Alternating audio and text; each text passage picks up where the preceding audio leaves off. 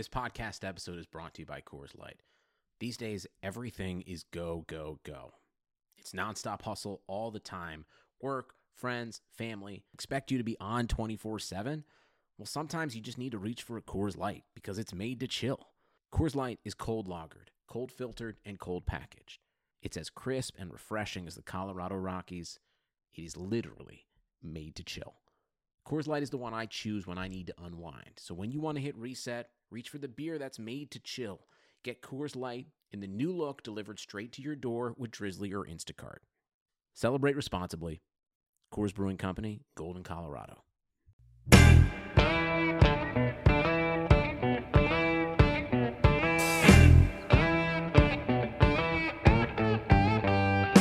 Hello and welcome to Front Office Features. I am Rob Crane, and today we've got two guests, a little different for you. Uh, I wanted to build off of last week's conversation that Chris and I had uh, in regards to sports tech. So we've got a guy named Rich Aubend. He is the C E O of a company called Famer. Uh, Famer is a uh, sports coaching platform, basically coaching on your cell phone, and he talks all about it. So, uh, and... Uh, I just thought that we, since we talk so much about sports tech uh, and wanted to get uh, some more uh, insight on that with a guy named uh, with Rich, and um, he's very interesting, has a very diverse background, and uh, it came out great. So um, I'm glad Rich was able to join us. So th- they're like shorter than normal. So uh, I added a second one on the back end, uh, a guy named Adam Richman. Uh, he is the president of Strat-O-Matic, along with a whole bunch of other stuff. Super smart guy. Went to um, Harvard Business School and really is this media mogul uh, and has turned Strat-O-Matic from, uh, a, in my opinion, a boring board game into now this like tech company that's all over the internet. And a uh, quick story about Strat-O-Matic. Uh, my first roommate, uh, when I moved to Battle Creek, Michigan, he was our uh, media P R guy. And I didn't know him, I just moved in with him. And him and I were way different. And he would go, I, when I would go out and be like hanging out with my friends and, you know, doing probably stuff I shouldn't be doing, uh, I'd be like, hey, man, I'm going out. And he's like, all right, I am, uh, I'm going to play Strat-O-Matic uh, tonight. I was like, uh, with who? Just by myself, I'm going to play Strat-O-Matic. All right, man, I'm going out to a bar. I'll see you about four a.m. Um, and uh, but he has turned Strat-O-Matic from that guy uh, in our Battle Creek living room to a really cool tech company. And, uh, and it's got growth written all over it, uh, really cool. And uh, thought you guys would like that too. So uh, a little different. So there'll be two interviews today, uh, and I'm very appreciative of Adam Richman uh, from Strat-O-Matic and Rich Aubend uh, from Famer. And next week we're going to have something similar too, where it's not normal people from the uh, from uh, from the sports teams, but a little bit different. So just wanted to change it up. Uh, hope you enjoy, and please. Please, please, please uh, go follow our social media feeds, uh, Twitter and Facebook and Instagram and uh, LinkedIn. Uh, they've been uh, improving, um, mainly because Chris and I aren't doing them anymore. Uh, but there, it's it's been a lot of fun, and the content there is getting better and better and better. So check us out. Also, very much appreciate if you could give a five-star review. Uh, a comment really helps people find our podcast more easily, which has been growing like wildfire. So thankful for all our listeners, and uh, hope you enjoyed today's format. Hello and welcome to Front Office Features. I am Rob Crane, and uh, guest today is Rich Aubend. He is the C E O of Famer, which is a sports coaching and mentorship platform. Uh, Rich, welcome to uh, Front Office Features. Thanks, Rob. Thanks for having me. It's a pleasure to have you. Um, Rich, so I was kind of cruising through your uh, professional background and looking through it. Uh, you've got, it's very interesting to me, with a handful of different uh, stops, and it's a combination of sales and technology, and uh, but no matter what, it always had health and wellness at the forefront. You want to take us through your days from, you know, the University of Miami to kind of where your career has kind of led?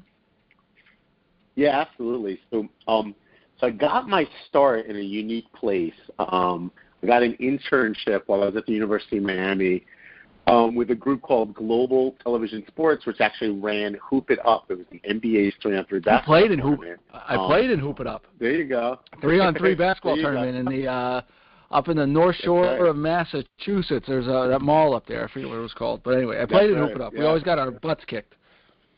Uh, so Hoop It Up uh, is one of those like brands. First of all, it's still around, but it also had this great is reputation, really? And there was a lot of yeah, it's still around actually. Yeah, I can't forget. I want to say Kevin Garnett, and I hope I'm not misspeaking, but it's Kevin Garnett's company or somebody's company that just bought it again recently. So it continues to survive. It's still a three and three basketball tournament, taking on a lot of lives of its own. But what was great was there were so many incredible people that I worked with. Um, At that time, Michael Newman, who is the you know the managing director of Scout Sports Entertainment, who's still a good friend and hired me two more times in my career, was the guy who gave me that internship, and then ultimately in my senior year at college gave me that job. So seeing the um, the world from grassroots sports, I always thought was a really incredible way to start the business, because you literally would go one day from selling, you know, trying to sell six and seven figure sponsorships to Nikes and McDonald's of the world, and the next day you are uh, cleaning bathrooms and you know and cleaning up the, the, the sites. So I always say, having been in and around events and experiential and marketing, like you know, I, I, I did it myself. I, I was on the front lines, and, and so to speak. So I really understood what it what it took to actually go create and build an event.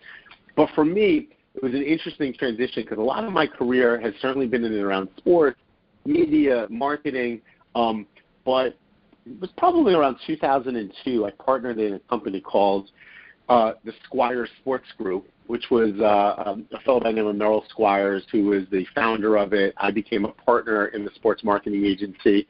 This was around two thousand two and our biggest um, customer and client was a, a company called Rodale Press, which, you know, obviously they'd been sold, but they were all the health and fitness titles like Men's Health and Runner's World and Women's Health and and so forth. And at the time, um, we, as a sports marketing agency and, and ten, uh, entertainment marketing agency, would compete with the biggest, best agencies, right, the Octagons and the I M Gs on R F Ps. And continually, we'd get close, right, we'd come in second place or third place, and they would be like, wow, loved your thinking, but we decided to go with the, you know, the more sort of true company with bigger resources and sort of, you know, more backing to them. So I had the idea, and I said, well, okay, there's a shift happening in this world, in the world of like health and wellness, where it's not just becoming, you know, for people that are runners or dieters anymore. This is becoming a real sort of fabric of the sort of the country of like, if this is a lifestyle. And yes, at the time there was things like South Beach diet and these fad diets, and it became like a a huge, a huge hit. However, by by working with Rodale Press, any brand that cared about health, wellness, and active living, um, their R F Ps were coming across my desk by virtue of what we did for Rodale. So I had the idea, and I went to Merrill, and I said, hey, why don't we just, you know, not leave the sports entertainment completely, but why don't we just, like, tell the world that now we're experts at healthy, active living, and what it's going to do is we're going to ride this wave of something that's like growing and building, number one. Number two, we're going to tell the world that we're thought leaders, right? And we'll, you know, we'll be able to back that up by virtue of the fact that we work with Rodale. And number three, yeah. most importantly, and I think this is something that, you know, be good for your audience, is saw an opportunity to differentiate ourselves, right? There were a lot of great sports marketing agencies, entertainment marketing agencies, and obviously there still were. It wasn't that we weren't one of them. It wasn't that we didn't do good work. It wasn't that we didn't have great thinking. But we weren't different enough. We didn't bring something that was really unique to the marketplace. So for me, and I'm also a, you know, I come from a family of gym teachers and coaches. So for me, personally and professionally, both as an athlete, you know, growing up, um, as well as like just like living that life inside my house of coaches and, and gym teachers, it was ingrained in me. So it was a personal passion that I quickly made a professional passion. So from there on out, in my mind, not that I, you know, I've worked in and around sports for, you know, most of my whole career, but I saw an opportunity to try to do something different. And I, I didn't just say I was an expert. I really tried to throw myself into what is it that makes me an expert in health, wellness, and active living? What is unique about the way that we think, about what we think, you know, the opportunity is? And the biggest brands in the world, from Michelob Ultra to, uh, to Lipton Iced Teas to, you know, literally like, five of the biggest brands in the world hired us for our intellectual capital, but as well as for us to go create programming, and we built a nice business out of it. And between health, wellness, and fitness, and then my other passion, which is really what Famer is about, which is youth and amateur sports, and especially as it relates to technology, because off of Squires, um, that partnership, I went and worked for almost eight years at the Active Network, which was really sports, active living, and um, youth and amateur sports technology sort of all rolled in one. But that's really where um, really where I turned the career, you know, around uh, two thousand two, not only because of the opportunity, because I said, I'm going to do something every day, all day, and I'm going to differentiate myself. I want to do something I'm passionate about, and that really kind of led me to this world and this business. So do you think passion was your differentiator, or what do you think your specific differentiator was? I think it was passion. I, I think also it was a um, the old adage of, you know, doing well while doing good, which was – I saw an opening, right? I saw an opportunity. I'm not saying that others didn't see it, right? Um, I'm just saying that for me, the white space was off the charts. Like I, I, I, there wasn't a day that I woke up and wasn't like, oh my God, there's so much we can do. There's so much opportunity. There's so much we can create. And, you know, one of the ways that we did that when I was at uh, this Scout Wellness Group, which was part of, you know, Scout Sports Entertainment and Horizon Media, part of the reason why we started that division was we were going to all the biggest media companies in the world and the biggest brands in the world saying, hey, let's go create stuff to help people live better, live healthier, live more connected lives, right? It wasn't just about dieting and, and working out. It was about, you know, living more balanced and more well. So um, so for me, I think it was as much about, it was certainly a passion point, but it was also about the opportunity to go actually create and be a first mover, which uh, to me led me to, you know, to, to the excitement about what I was doing.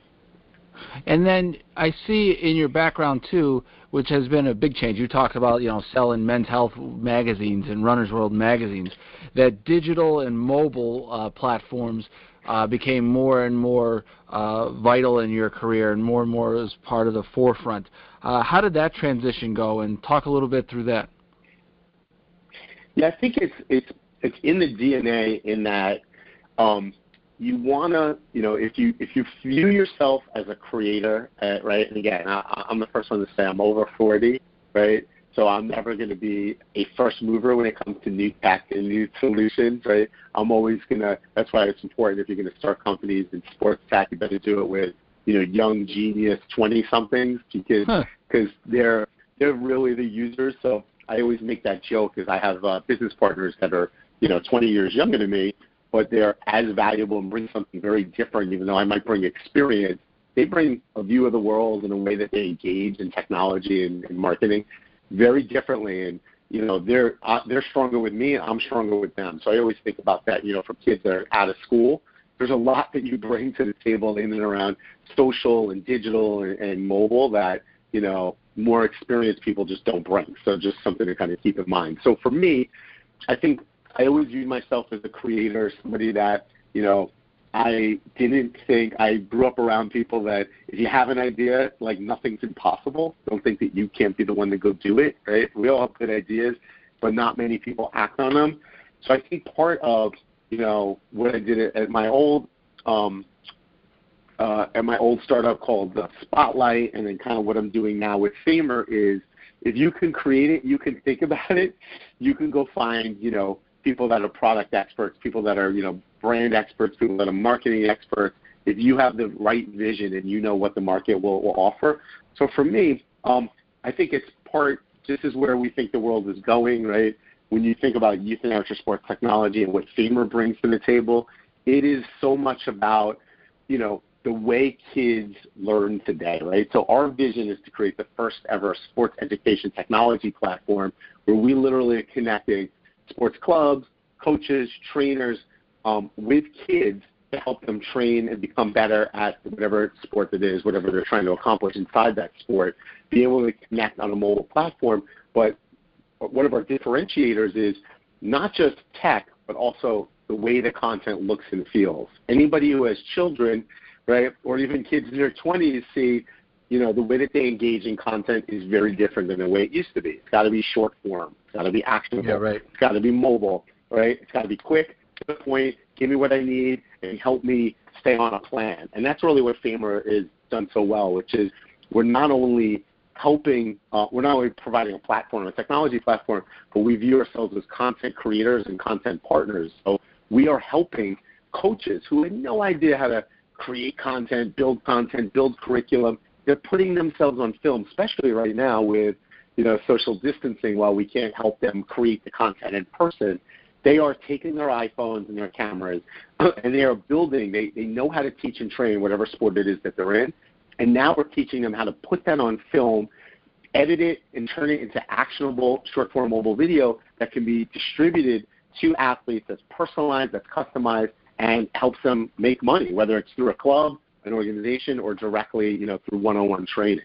So empowering audiences that aren't typically used to using technology this way is something, you know, again, there's there's not many good things, obviously, that have come out of the current situation that we're in right now, but that's one of them, which is people are forced to figure out technology and mobile, whereas they're typically too busy, don't have the time, and now it's the only way for, you know, for kids and coaches and clubs to be able to engage is through, you know, the, a distance learning tool or mobile coaching tool like Famer.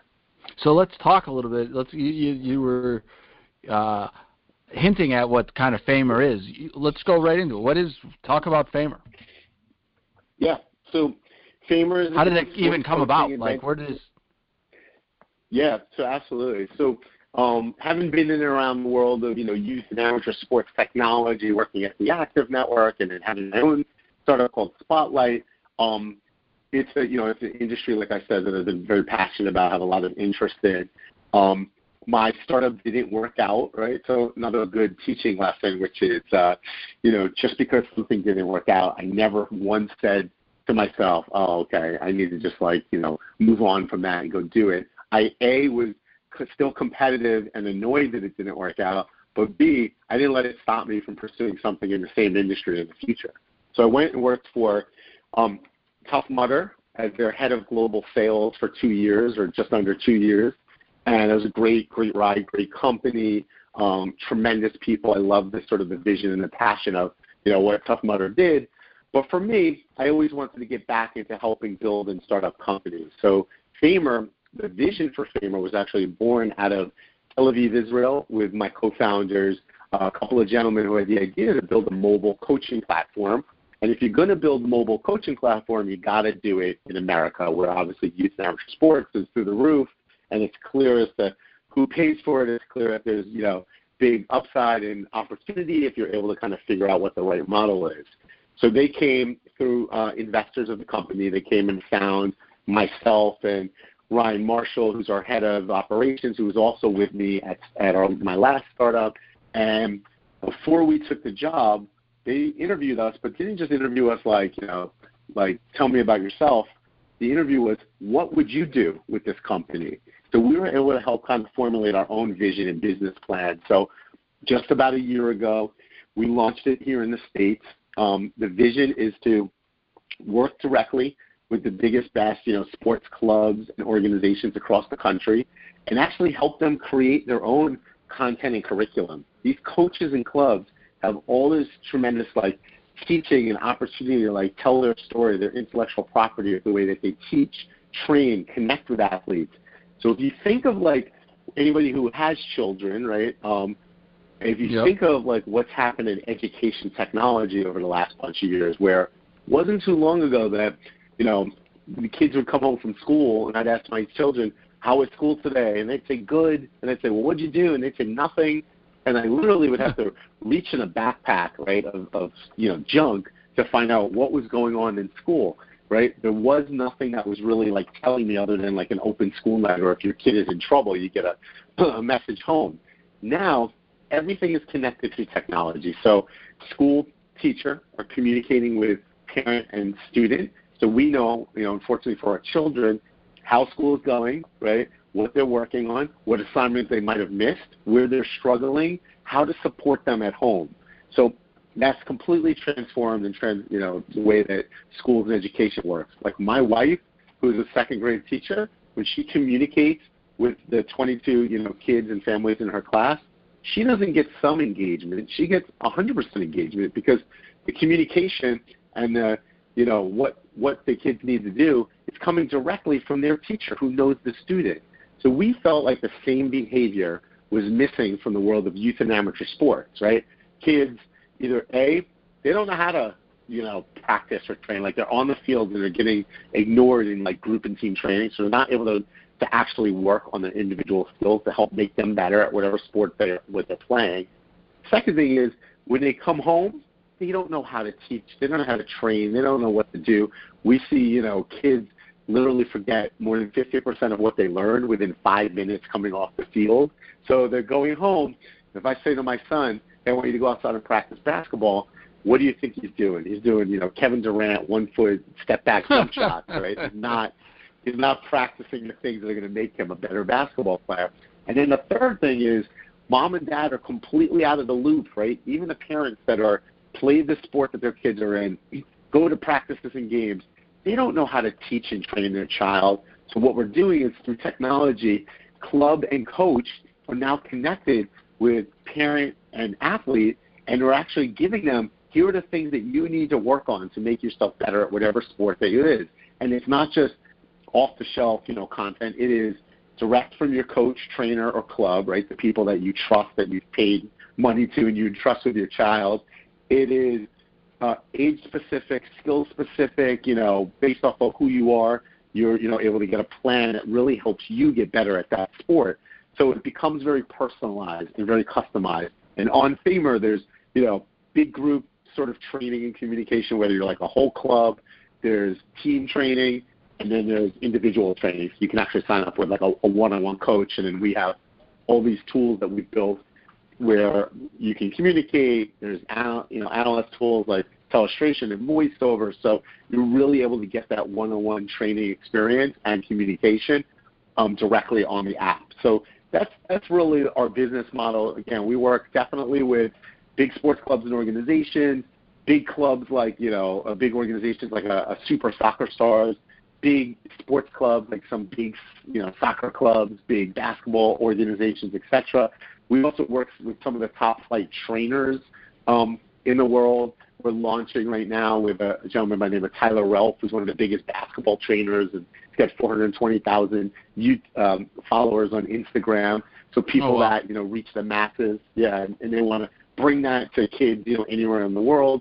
We're also partnering with some major um, professional sports organizations, a couple that I can't announce today, but they're on their way. So so we're really trying to diversify all the different sort of options and ways that, but the end goal is still the same. It's about mentorship, it's about keeping kids on track, and it's about providing them the tools and the content and the sort of training that they need to continue to advance their skills, whether it's in, obviously, an unfortunate global pandemic where the only way to connect, but then obviously, hopefully we get back on the fields and the courts pretty soon, and it allows kids to extend and enhance their training beyond just what happens, you know, when they're on a team. So is, do you consider yourself, you know, this is, it feels, you know, you're obviously coaching. You're a technology company. Yes, we're absolutely a technology company. Um, and, I would call us a technology company as well as a content creation company. So when it comes to content creation, uh, and I find this interesting because sports tech um, is really going through the roof. And as someone who's knee-deep into it every single day, excuse me, creating content, creating things that have never existed before, where do you see sports tech heading in the next five years, ten years? What does Famer look like in the next three, five, ten years uh, as sports tech continues to grow? You know, I think part of it is um, obviously tech and sports tech should make life easier, more connected, and whether you are training for any number of one hundred sports and you're trying to accomplish whatever it is that you're trying to, whether it's for, you know, I want to get better because I want to be able to be more social and go play basketball, or I want to, you know, actually go get a Division One scholarship and everything in between, technology should work for you, meaning you should be able to receive something that's customized, personalized, and then even we, we believe in localized, meaning like, yes, it's nice to have a coach or a program of, you know, a worldwide brand like like, you know, Barca United or, or I M G Academy teaching you and training you. But at the end of the day, allowing these great coaches and these great trainers and programs to be able to bring their story to life, because what we're finding is there's so many great people out there with such great stories to tell. They just need somebody to actually help them create and tell that story. So what we where we think it's going to you know go for sure is a couple places. One is um, we're going to help you know millions and millions of coaches and trainers and programs become storytellers. We want them to bring their personal personality on film and be able to continue to show what their special sauce is and bring that to life through short form actual mobile video, but also to be able to you know help differentiate their program and differentiate what they do. So that's the first thing, right? Yeah. Um, the second thing is, and for sure, like artificial intelligence and machine learning, like we also want to get to the point, and you need some years of data for this for sure, is you want to get to the point where you understand what makes a better coach. You understand, right, through technology, what makes a better athlete. So it's not just like repetition of do this, you know, skill or drill four times today, and you're going to continue to get better. That's part of it, but we want to be able to show through tech and through data what the progression of an athlete looks like, what a good coach um, looks like, and how they engage and how they, you know, what type of content they build and how they actually teach and train. So that's where technology should really be able to help you take off. And we've built like the sort of back-end data structures that really help us build on top of that. Now, you need a lot of data to be able to go tell that story for sure, but like we should be able to, in time, be able to really break down your movements and what you're doing around these skills or drills or moves or teaching principles, and really be able to like help turn you into a better athlete or a better coach. So that's that's absolutely where we think you know the world is going on our side, and it's uh, it just becomes the more data you have, right? The millions of athletes and the hundreds of thousands of coaches, as they continue to share video and, and content and programming, the more um, we're able to decipher that information, and it continues to, you know, continues to work for us. So that's, that's I think, a couple of areas that we definitely see. And then for us, you know, it's about self-service, right? You want, you know, technology should be simple and intuitive. Creating a platform and tools that go let even the, you know, the fifty-five-year-old coach who's like, never touch technology, which, again, those there's going to become less and less of those in the next five, ten years. But we yeah, never right. really engaged with technology because they didn't grow up around it. We want them to feel as comfortable as, you know, the the you know the twenty-eight-year-old you know basketball coach who you know just came out of college five years ago. So the goal is to make this very um, friendly, inviting, and intuitive for anybody and everybody. But we also think you know we, we want to help you know make better coaches and better players. And, like I said, it's not just about getting better. Like I want to be in, uh, get a college scholarship. That's the top, you know, one percent. Like make a D, get a D one scholarship. It's about just helping each kid get better, no matter what they're better at. And last question for you, as you kind of build a sports tech uh, company, you obviously have seen throughout your career uh, many great young up and coming uh, executives. When you're hiring at Famer, um, what are some of the uh, qualities, what are some of the things that you are looking for now as a, in a sports tech uh, in a sports tech company uh, of young, up-and-coming uh, sports executives that are coming out of college? What are some of the things that you are looking for that make great uh, future uh, employees for your company? Yeah, it's a great question. Um, So, you know, I'd say first and foremost, you know, for us, because we're, you know, we're still a new company, which means that whoever we hire becomes a difference maker, right? So, again, it's the easiest like, thing to say is, well, we're looking for difference makers. But what does that really mean? To me, what it means is we're looking for people that are fearless. And I know that the job that I took out of college, and, I, you know, we started the interview this way, which was, I went from selling, you know, six-figure sponsorships to cleaning bathrooms. Um, you almost have to have that same mentality, which is because when I was done with that job after whatever it was, four years, um, I felt like I was a different. I was different than the other twenty-five, twenty-six-year-old out there because I really had experience. So I ate up that experience, and to this day, there are things that I did then, and I can still draw back on that experience. So when you take a job, don't just think about okay, where can I make the most money? What's the most prestigious sounding company, right?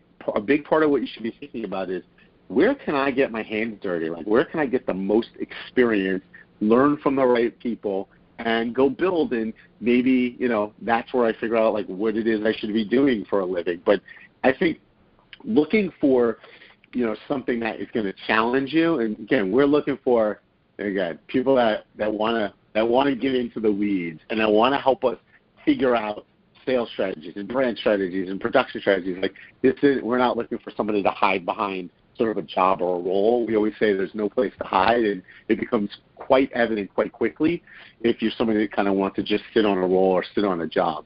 I also think that whatever it is that you do, right, whether you're going to be in sales or um, you're the opposite of a salesperson, being able to feel comfortable selling yourself and selling your brand or selling your product or whatever it is that you do is for everybody. Whatever you end up doing in the rest of your career, um, we're all in sales in some way, shape, or form. So I think it's an Amen. important thing to think about.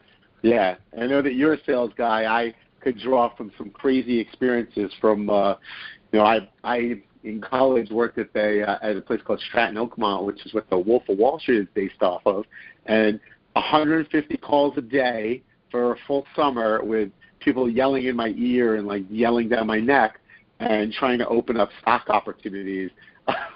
If you could do things like that or stuff, or selling door to door, you could do anything. So I know, like, I'm a little bit older than most of your audience, so some of my experiences aren't, you know, necessarily the best ones, but what it did is it really taught me how to sell. And I was fearless when it came to trying to pick something that I believed in or thought highly of. And I think it's find something that you love, find something you're passionate about, um, sell the hell out of it no matter what you're doing, and try to find opportunities that, you know, push and challenge you. And then, you know, again, I'm sure this comes up on all your podcasts, but, you know, go network yourself like crazy, because, you know, luck is uh, is created by uh, by hard work. And I'm sure if I told you my story, Rob, if you told your story, many of the stories that are told, a lot of it happens by luck slash networking turns into big opportunity or, or like puts you on the road for your for a successful career. Amen. We thought it's a great way to finish, because we talk about that nearly on every podcast, uh, about networking and how hard work will make your own luck. So, um, Rich, I am so thankful uh, for you taking the time. Best of luck with Famer, and uh, I can't wait to see it be integrated in every uh, every sport, every youth sport, everything that you can ever imagine. Um, excuse me, I think that what you're doing is just amazing, and uh, so thankful that you take the time uh, to join me here on uh, Front Office Features. Lots of fun. Thank you. Perfect. Thanks, Rob. Appreciate you having us.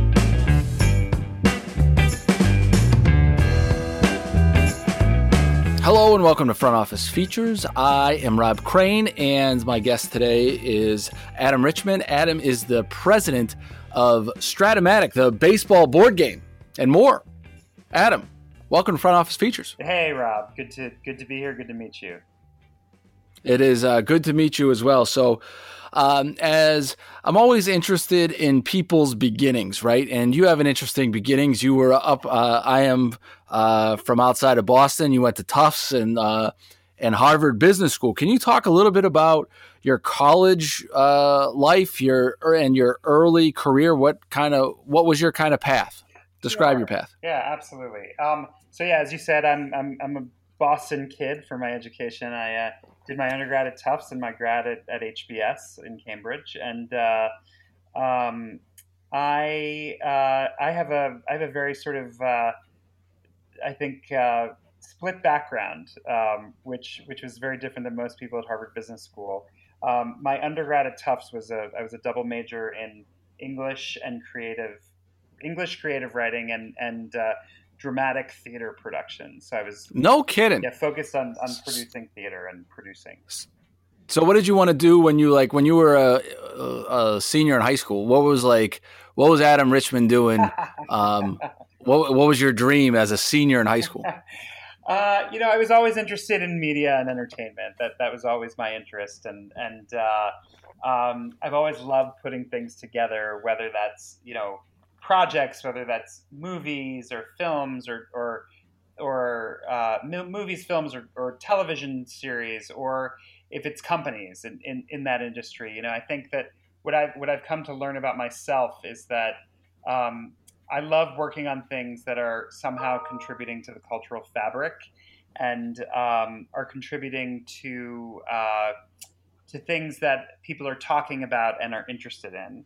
And um, that is really what sort of drew me to all the different things that I've done in my career. And I've I've done a lot of different things. I started off uh, producing live theater. I started uh, running different theaters in Berkshire County, Massachusetts, in Western Mass. Uh, and uh, that led me to um, running a theater company in New York City and eventually getting a job in television at, at H B O. Um, this was all before I went to uh, to business school up, up at Harvard, and then I so, went to H B S and um, really liked that. So is it running those businesses of the theaters um, that... And decided to fully uh, move away from theater and really focus on on film and T V. And, and you know, I have to say, just as, as we're talking to up-and-coming uh young people who are interested in, in jobs in in the sports and media industry.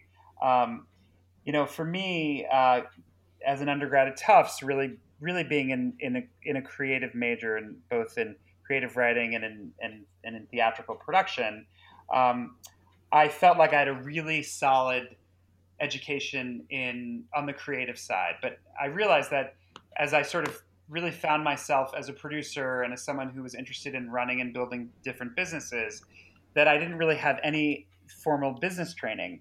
So it was when I was in college, in the midst of sort of this wonderful creative education, that I actually decided that I would go and get an M B A, because I really wanted to balance myself off um, so that I had both the creative and the business side. And it was frankly the best decision I ever made. Um, When I when I eventually uh, went to H B S, I applied to H B S and, and to a bunch of other business schools while I was still an, an undergrad, and uh, um, actually took took acceptance at H B S on a, a two-year deferral while I was a senior at Tufts.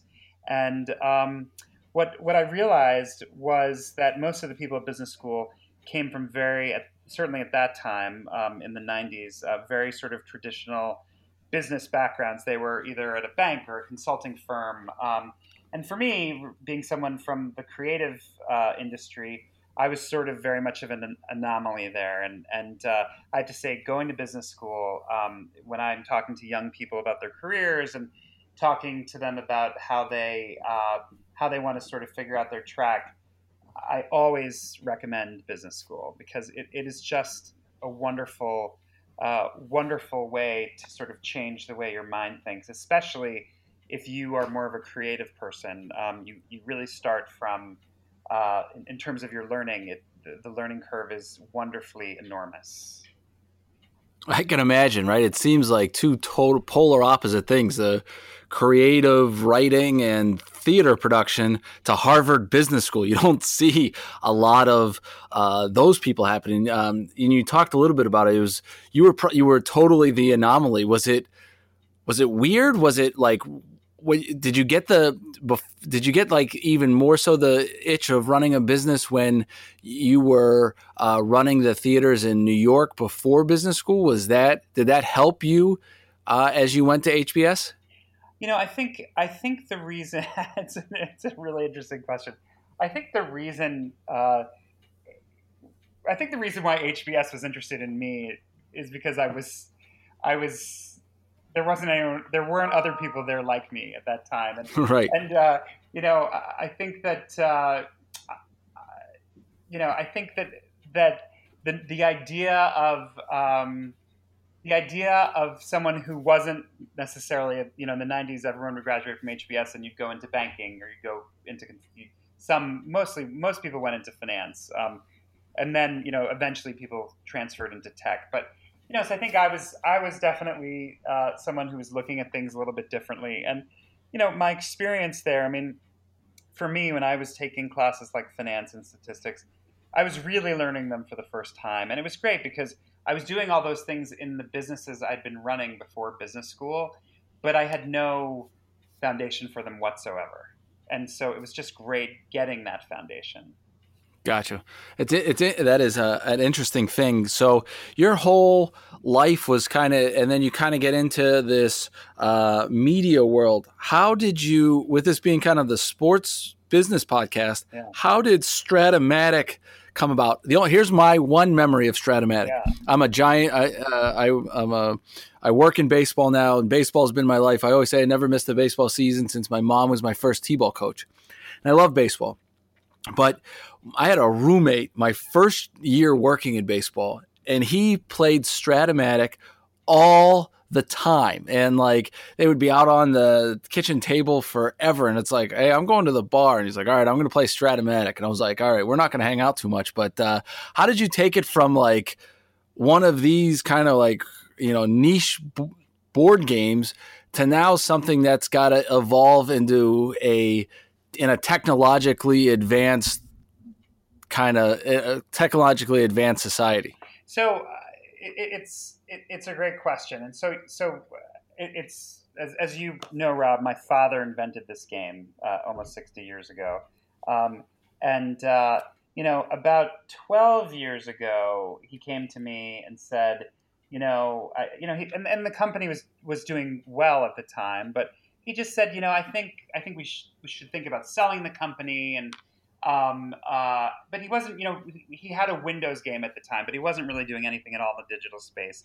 And he came to me, and I and I started to poke my nose around about possibly selling the brand. And I realized in the process of doing that that, huh, you know, this is this is actually such an unbelievable brand, and one that has a lot of low-hanging fruit that hasn't been Uh, developed, and um, and wouldn't this be fun to take this brand where it has this incredibly sticky, fanatical audience, really blow it out on the digital side, and also um, expand what it's doing on the physical product side, um, and really in this new technological age, make it the definitive simulation company. So um, about ten years ago is when I really got deeply deeply involved with Strat-O-Matic, um, and, and really took over the, the management side. And, uh, you know, it, it's just, it's been amazing because what we've, we've totally remade the company from really a mail order company, which what it, what it was, into an internet company. And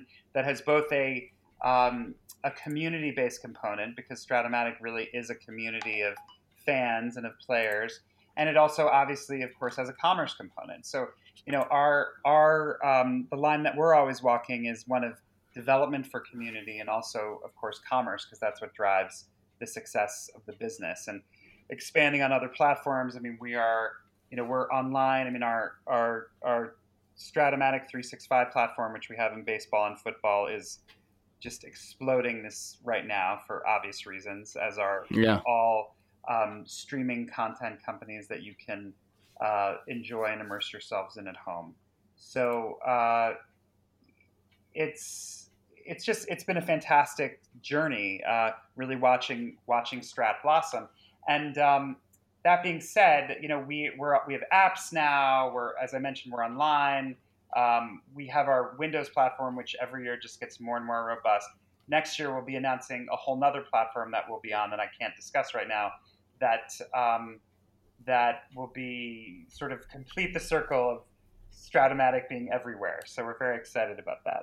So you've really turned Strat-O-Matic from a board game to a technology firm. Yeah. I mean, it's really, it's really, you know, and I think that's never been more evident than it is right now, as, you know, when, when Major League Baseball said they weren't playing and we announced that we actually would be simming the twenty twenty season every day, uh, which we have been, and we just launched our Um, N B A twenty twenty sim uh, on Wednesday. We'll be we'll be uh, starting tomorrow, simming all the playoff games as well.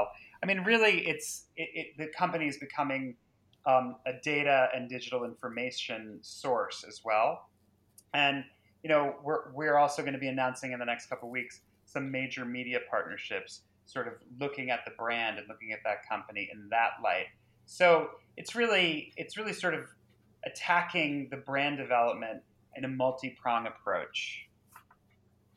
And Um, it's the the building of the brand is so key, and I think uh, as I was kind of learning more, you know, I always remember Strat-O-Matic, like I said, as a baseball thing, but you've expanded to football and basketball, and and now a technology firm. And you also talked about the media approach. Um, you've got this whole side of your um, your career that is uh, that is media driven. You want to talk about what Double Nickel Entertainment is, and you know the great movie. Uh, that I even think I've seen. I'm not a big movie guy, but uh, Gran Torino uh, and the I P rights. You want to just kind of talk about that side of your, your career as well? Sure. I mean, so, you know, I'm very fortunate in that um, what I do on both the Strat-O-Matic side and on the Double Nickel side is very project-based. And um, so it enables me to sort of uh, move between the two companies. And Double Nickel um, is... Uh, is my production company, of which I'm a a, a partner, a fifty percent partner in it with my amazing business partner, Jeanette Kahn, who used to run D C Comics and Mad Magazine. And um, and what we uh, what we do um, is we're, we are a content I P company, and we develop film and television uh, for different platforms. And um, uh, we are under uh, an overall deal in television right now with Sky Networks in the U K. Um, and on the movie side, have made many movies, the most uh, famous of which is Clint Eastwood's Gran Torino, which uh, was his most successful box office movie that he ever starred in. Um, so that's a heck of a uh, tout for, you know, Clint Eastwood. Yes, that was really, uh, we were very fortunate. Um, I mean, the movie is... Um, it's a, it's, it, the movie is about everything that we're about, which is, you know, talking about, uh, issues of race and multiculturalism and, and, you know, making the world a bit better, which it really needs right now. Yeah. Right. Yeah. So, um, but yeah, I mean, I think, you know, the, the, both Strat-O-Matic and Double Nickel walk hand in hand together in that they create products that, as I mentioned earlier, that are, are absolutely in the cultural conversation and are um, are things that people that are bringing people joy. You know, I mean, I think like one of the great things, especially right now with Strat-O-Matic, is that everything we're doing um, with uh, with all the products that we have produced, and we have the richest, deepest uh, sports statistical library for games anywhere. Uh, in both, in all of our sports, baseball, football, basketball, and hockey.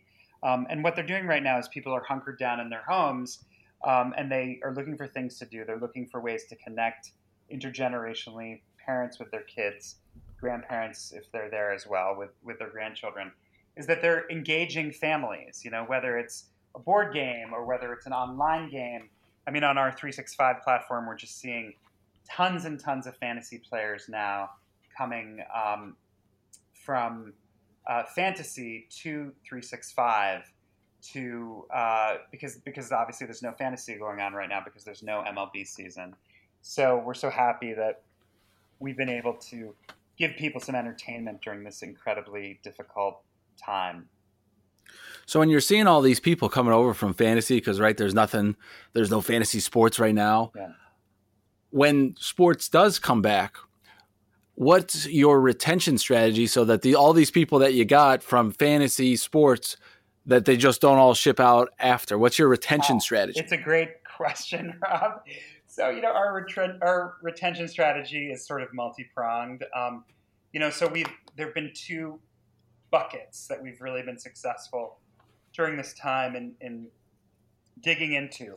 One of them is getting new young people who are hungry to connect with baseball and the sports and obviously have no live sports to connect to. So they're coming to us because they have heard of us, but they've never experienced us.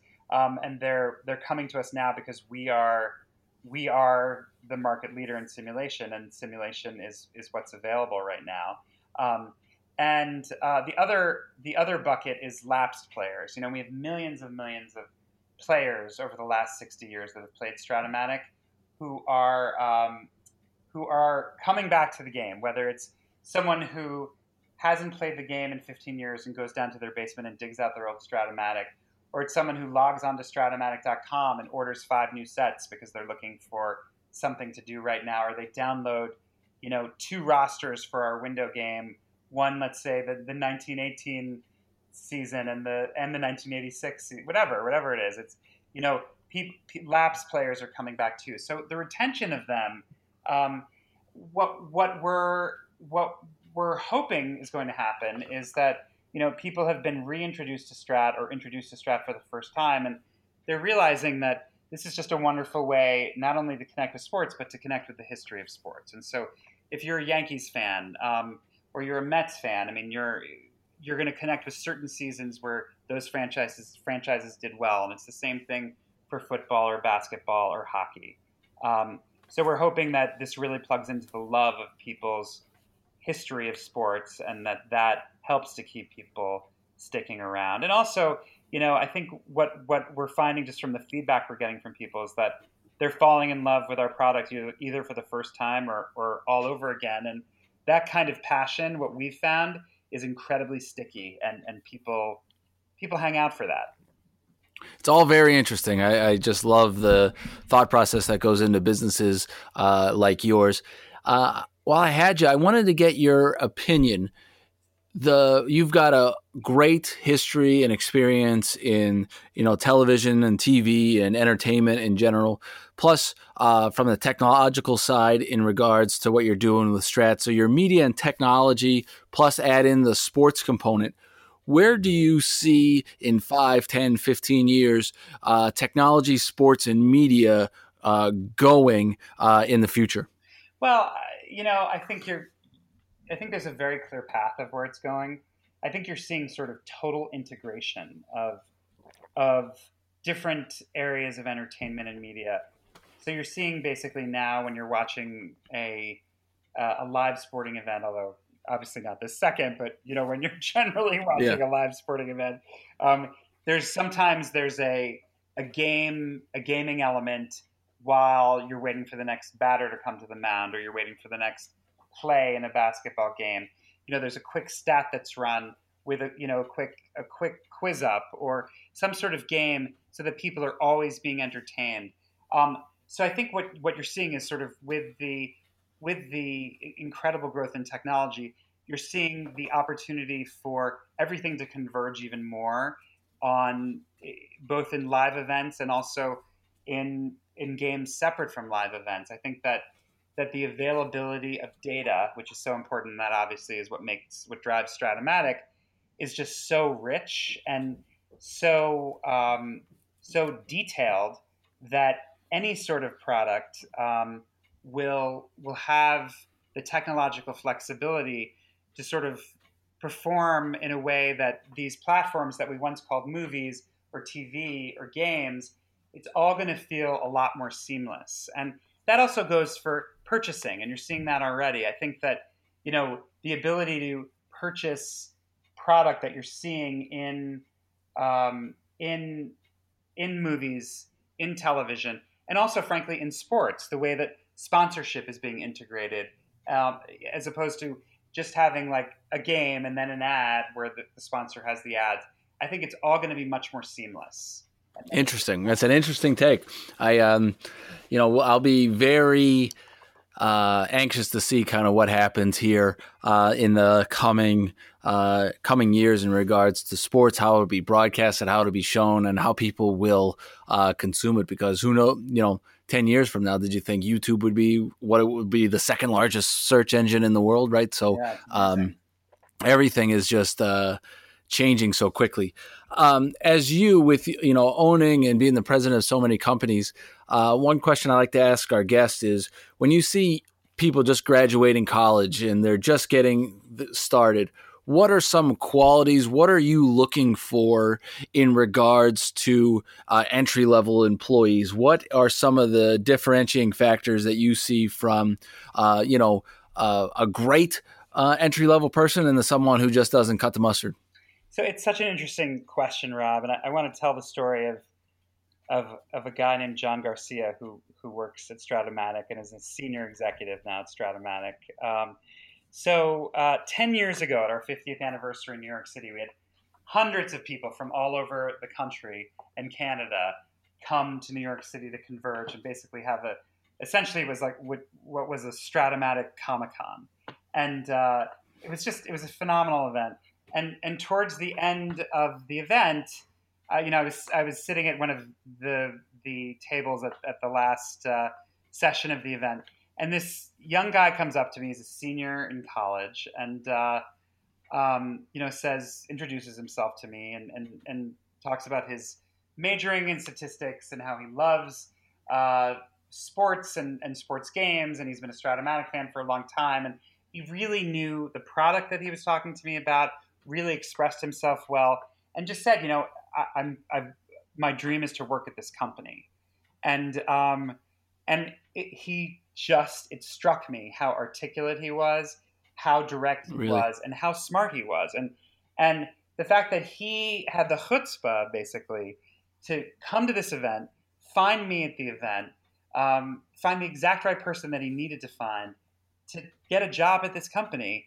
And not only is that what happened, but I mean, he's literally one of the very, very top people at our company. And, um, we just, he's, he's integral to everything we do. And, uh, so, um, so what I would say is to young people out there, you know, you're at a really unique inflection point when you're graduating from university. And right now, obviously it's, it's, it's also a strange inflection point because of everything going on in the world. And, But things, the first thing I would say about that is things will get better. So hang on.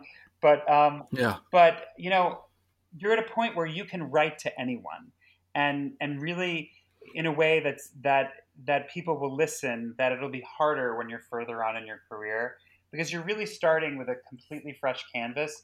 And, you know, like we did with John Garcia, he brought so many terrific ideas to our company. That's what young people are bringing to companies that have been around for a long time, whether it's a huge business or small businesses. Um, it's bringing energy, it's bringing ideas, it's bringing new perspective. So don't be afraid to go to the top and ask for a meeting. And you might not get it, but you might get a meeting with someone. And, and you know, be prepared. Really read up about who you're talking to before you talk to them. Read up about what the companies, the company you're talking to has done, what they're planning to do, because that's what will impress people. You know, it's when, when people have done their homework, when people have um, really, uh, really done preparation for a discussion, it it really shows. And I think uh, the more passion you can show for something, the more of an impact you'll make. I uh, love it. Love it. The preparation, passion. Uh, I think those are two important P's in the world. Uh, we talk a lot about effort and attitude, and uh, that falls well within that. And um, Adam, I just want to th- say thank you so much for uh, joining us. I find what you're doing interesting. I find your perspective interesting. Um, and uh, I love that you're you basically turned a, an old board game into a, a multimedia tech firm almost. And uh, I love what you're doing, and uh, I'm sure our listeners will, will as well. So uh, congratulations, all the success. I look forward to seeing what's next. And uh, thanks again for joining Front Office Features. Thank you, Rob. I enjoyed the discussion.